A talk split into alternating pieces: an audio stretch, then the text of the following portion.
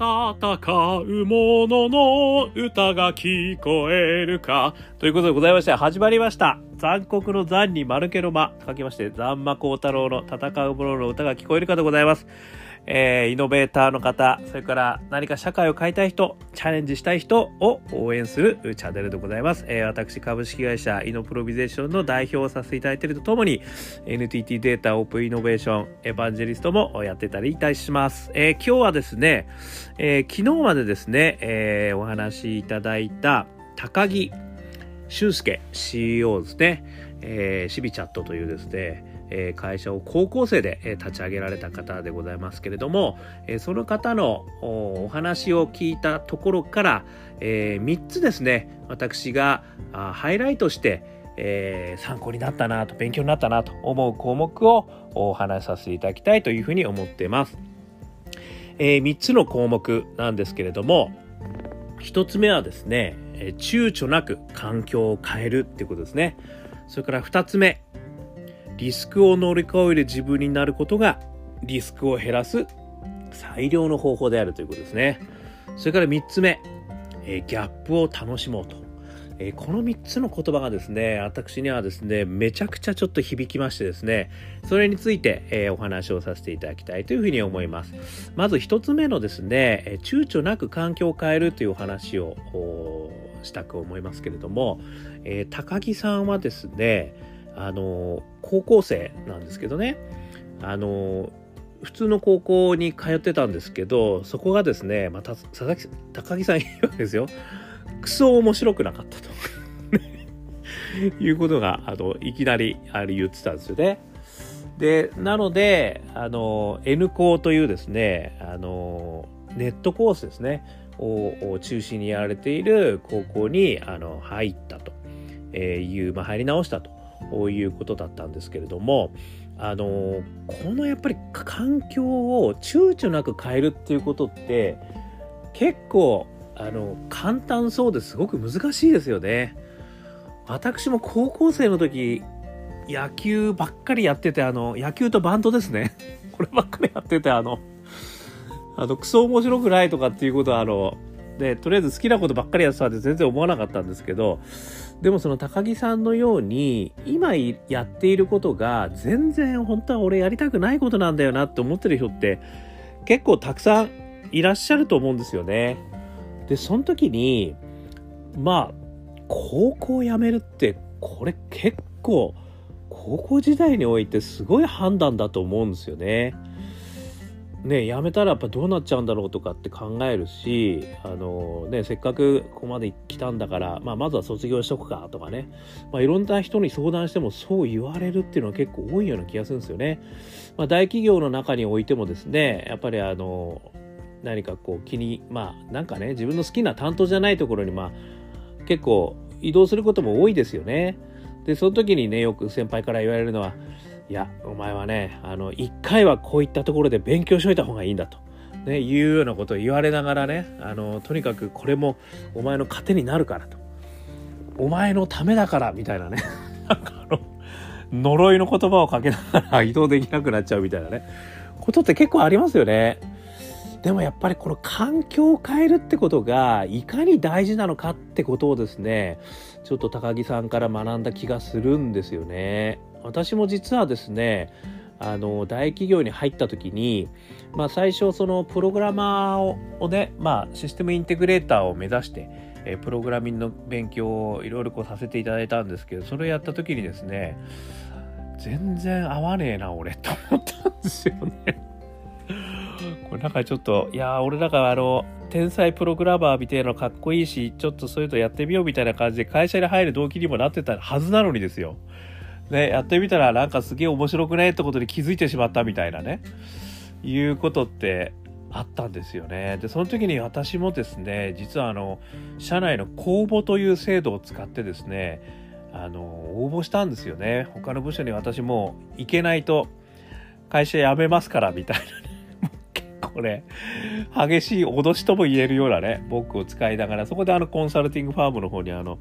出向させていただいたんですけど、そこに行ってやっぱり激変しましたもんね。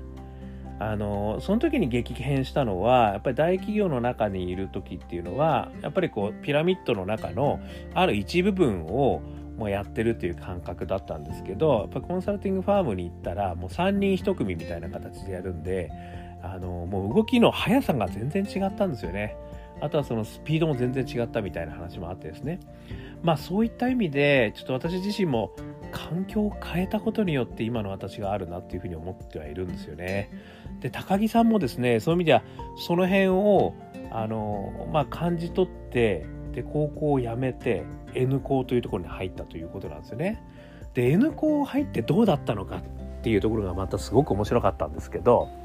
結局 N 校入って一番良かったのは、自分の時間が増えたことだったらしいんですよね。だからこうね、L 校って Slack とかでね、あの先生ともこうやり取りする、まあそういう意味じゃ、高木さん小さい頃からコンピューターとかね、いろいろ好きだったから、まあそういったところで入ったんですけども、でも実は一番良かったのはそこじゃなくてですね、自分の時間が使えて、で、自分でいろんな好きなことができたっていうところが良かったっていうことだったらしいんですけどね。ここがまたちょっと面白いポイントではあるんですけど、いずれにしてもですね、それはやっぱり高木さんが思い切って、今いるところもクソ面白くねえというふうに思った瞬間に、やっぱり次のあの行動に移したことだと思うんですよね。これなかなかできないんですけど、これなぜ高木さんができたかっていうことがですね、実はその2つ目の大きなポイントに関わってます。で、2つ目のポイントは何かっていうと、リスクを乗り越える自分になることがリスクを減らす最良の方法だっていうことなんですね。僕は言いますね。リスクを乗り越える自分になること。これがリスクを減らす最良の方法だっていうふうに、あの、言い切ってたんですよね。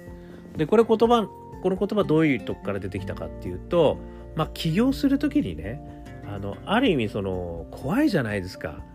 あのね、いくらあの高校生だと言ってもですねまあその後大企業に就職してねで安定した職に就いていくっていうのがまあ割とまあそういう意味では順調一般的にはですね順調、まあ、順当なあのまあ親御さんがあの喜んでいただける道だったりするわけですよね。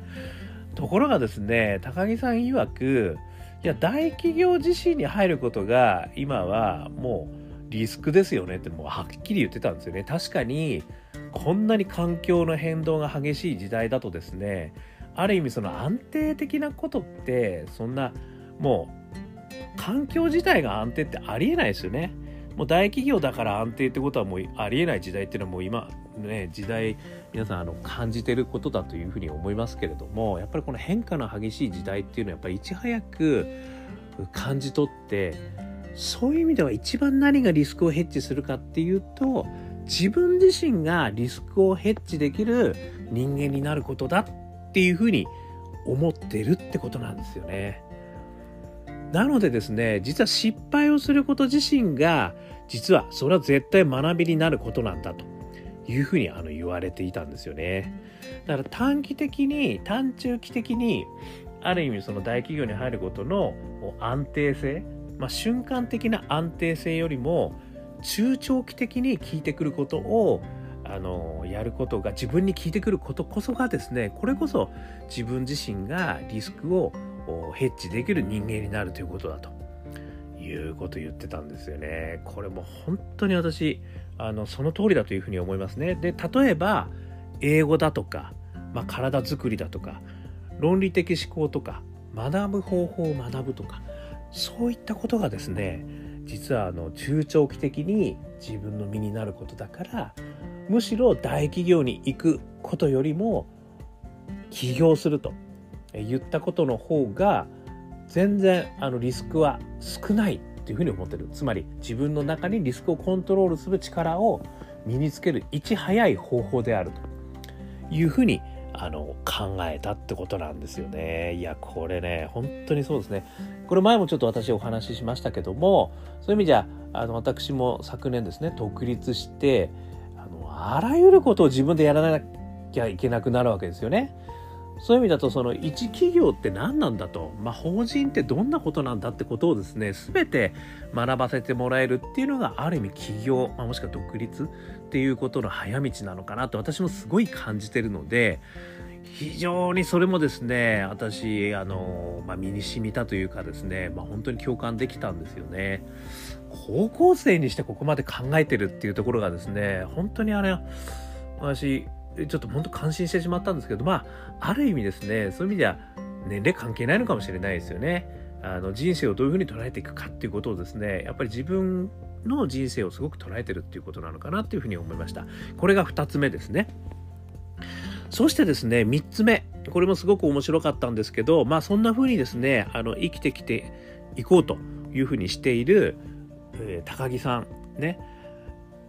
みんなにですね、そういう意味では、あの、イノベーターとして生きていきたいとか思ってる人にメッセージを最後お願いしますって言った時に、最後何言われたかっていうと、ギャップを楽しもうって言ったんですよね。例えばどういうことかっていうと、めちゃくちゃ安い飯を食いに行ったり、めちゃくちゃ高い飯を食いに行ったり してみるのがすげえ面白いっていう話をしてたんですよね。もしくはものすごく古いものを見るとかものすごく新しいものに触れるこのあの振幅を楽しむっていうことが実はすごくあの自分にとって重要だと思ってるって言ってたんですよね。いやこれってねこれもすごく面白い話ですよね。私なんかあのそういう意味じゃあの高木さんとはですね年齢的なめちゃくちゃギャップを感じるわけですよね。当然そういう意味じゃねもう年齢も全3倍ぐらい違うんで、まあ、世代間のギャップも感じるってことがあるんですけどこのギャップを感じることが実は私自身もものすごい新鮮なことを発見できますよね。つまりやっぱり自分だけが生きてる世界生きてるコミュニティの中だけにいるとどうしてもやっぱり偏見のサングラスの中で見る世界しかないけどそれがものすごいね、あの古いものに触れることによってその時代に生きてた人ってなるほどこんなこと感じてたのかとかそれからものすごいね新しいこと、まあ、世界最先端をやってる人たちがどんなことやってるのかっていう触れることこのギャップを知ることによって自分の偏見の眼鏡を一回外すことできますよね。そうすると非常に新しいことにあの感動できるしいろんなことに共感することができるような体になっていくっていうことも私あの言えるのかなって思ったんですよね。あとはあの私そのビジネスを考える時によく思うのはあのギャップのあるところにこそですねやっぱりビジネスがあるというふうにあのよく言われますよね。これあの例えば業界にこそビジネスがあるって言われますよね。ある意味そのなんちゃら業界なんたら業界とかっていうもう区切られちゃってるけど実はその区切られてないそのキワキワのところに実は新しいビジネスがあると。これもギャップですよね。その間に生まれてるギャップのところを見に行くと。いうことで生まれるってこともあるしあとは私思うのはトレードオフですよね。トレードオフが起きてるところにこそやっぱりビジネスがあると。そこも例えばねセキュリティの世界であればあ利便性とねあの安全性これは必ずトレードオフであるとかって言われますよねまたはあの感染対策とかでも例えばね景気対策とそれからね感染対策ここもトレードオフになってますよね。どっちかをやろうとすれば必ずどっちかに触れちゃうとね、今も景気対策 GoTo なんちゃらやったと思ったら今度は感染対策でみんなロックダウンみたいなね、ここをこう揺れ動いてるわけじゃないですか。でもそれを何か両方とも実現できることがあればそこにこそ実はビジネスがある。もしくはあのイノベーティブなあの解決策があるっていうふうによく言われると思うんですけどやっぱりそういったところを見つけるためにもこのギャップのあることを思い切ってこう横幅を振ってみるっていうんですかね。そこそこをあの見てくることによってあのものすごくこう面白い違いっていうんですかね。しかもお互いの課題感の違いも見えるからそこにあの大きなビジネスチャンスが転がってくる。もしくは大きな好奇心として自分のやりたいことをもしかしたら見つけることができるかもしれないと。まあいろんなことにねあのつながるのかなっていうメッセージだったかなっていうふうに思いました。ということでねあの3つ紹介させていただきましたけども1つ目躊躇なく環境を変えるということ。それから2つ目はリスクを乗り越える自分になることがリスクを減らす最良の方法であるということ。そして3つ目ねギャップを楽しもうと、まあ、この3つをですね、あのまあ、高校生でね起業した、まあ、もしくはあのそういう意味では高校卒業したばっかりなんですよね。まだこのすごい若いですけど、そういった中で自分のビジネスをこう進めていこうという高木俊介 CEO からの私の学びでありました。まあなんといってもね、やっぱりその、すごくやりたいことがあのあると。で、そこもね、あの、ある意味その社会課題をね、解決しようというところから、まあ日本はね、もう課題ばっかりあると。ね、あの、ヨーボヨーボテックもやりたいんだみたいなこと言ってましたけど、そういったところが、あの、まあ、日本の今すごくこうめんどくさいことをね、解決していきたいと。それこそ自分のやりたいことなので、その自分のやりたいことをやるためには環境を変えることも大事だし、リスクを乗り越える自分になることも大事だと。で、ギャップを楽しみながらそういったところをあの解決していくことも大事だっていうふうに生きられてるのかなと、ま、まさにね自分の人生をねあの生きるえー、秘訣につながる金言がね金言がねたくさんあの含まれてたなとでこの他にもですね私あの3つにしかハイライトさせていただきませんでしたけれどもたくさんですねあの本当にあのためになるお話をしていただいてますのでもしよろしかったらまあこちらの前にね前のあの回で、えー、高木 CEO のインタビュー私の対談の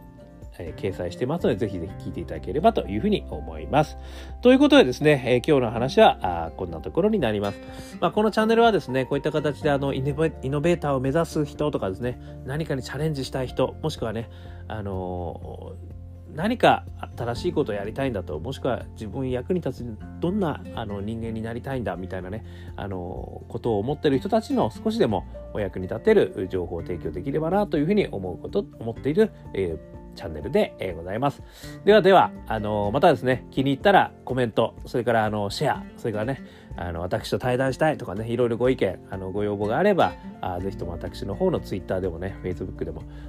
何でも結構ですので、え、ご連絡いただければと思います。ということで、今日の放送はここまでです。えー、どうもありがとうございました。それでは、頑張ってください